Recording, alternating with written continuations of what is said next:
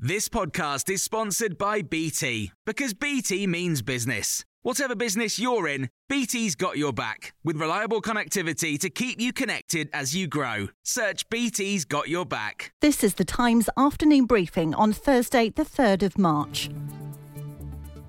Large explosions have hit the Ukrainian capital as a port in the south has become the first city to fall to Russian forces during the week long invasion.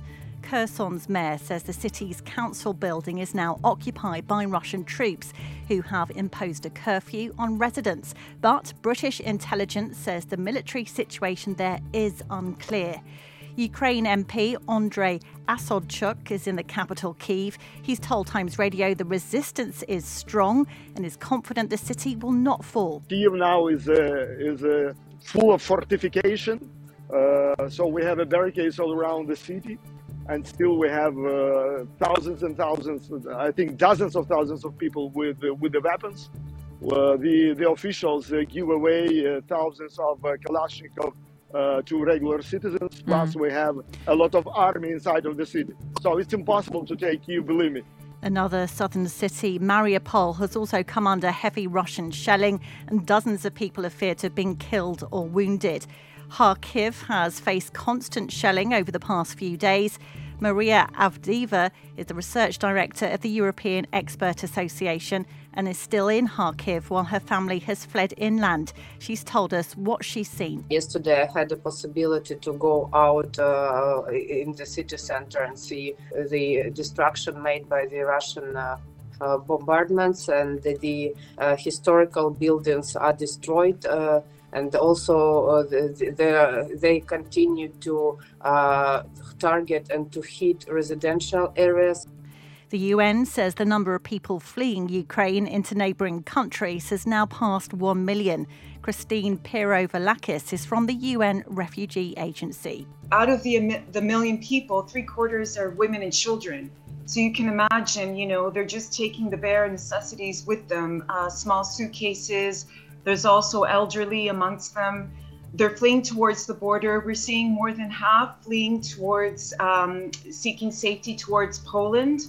Uh, others have are leaving towards Moldova. There's long queues waiting to enter the country there. The Foreign Secretary is in Lithuania meeting with ministers from there, as well as Latvia and Estonia. Liz Truss has repeated her commitment to protecting the Baltic states in NATO and says she's determined that Mr. Putin will fail in his bid to take over Ukraine.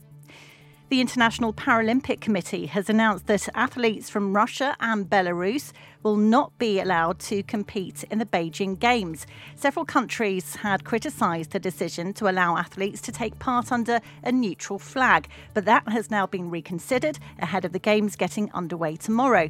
President of the Games, Andrew Parsons, says he believes politics and sport should not mix. However, it is clear that maybe now, due to the current situation, that is no longer possible. The war has now come to these games, and behind the scenes, many governments are having an influence on our cherished event. For more on the crisis in Ukraine, listen to the Times Daily World Briefing podcast wherever you get your podcasts.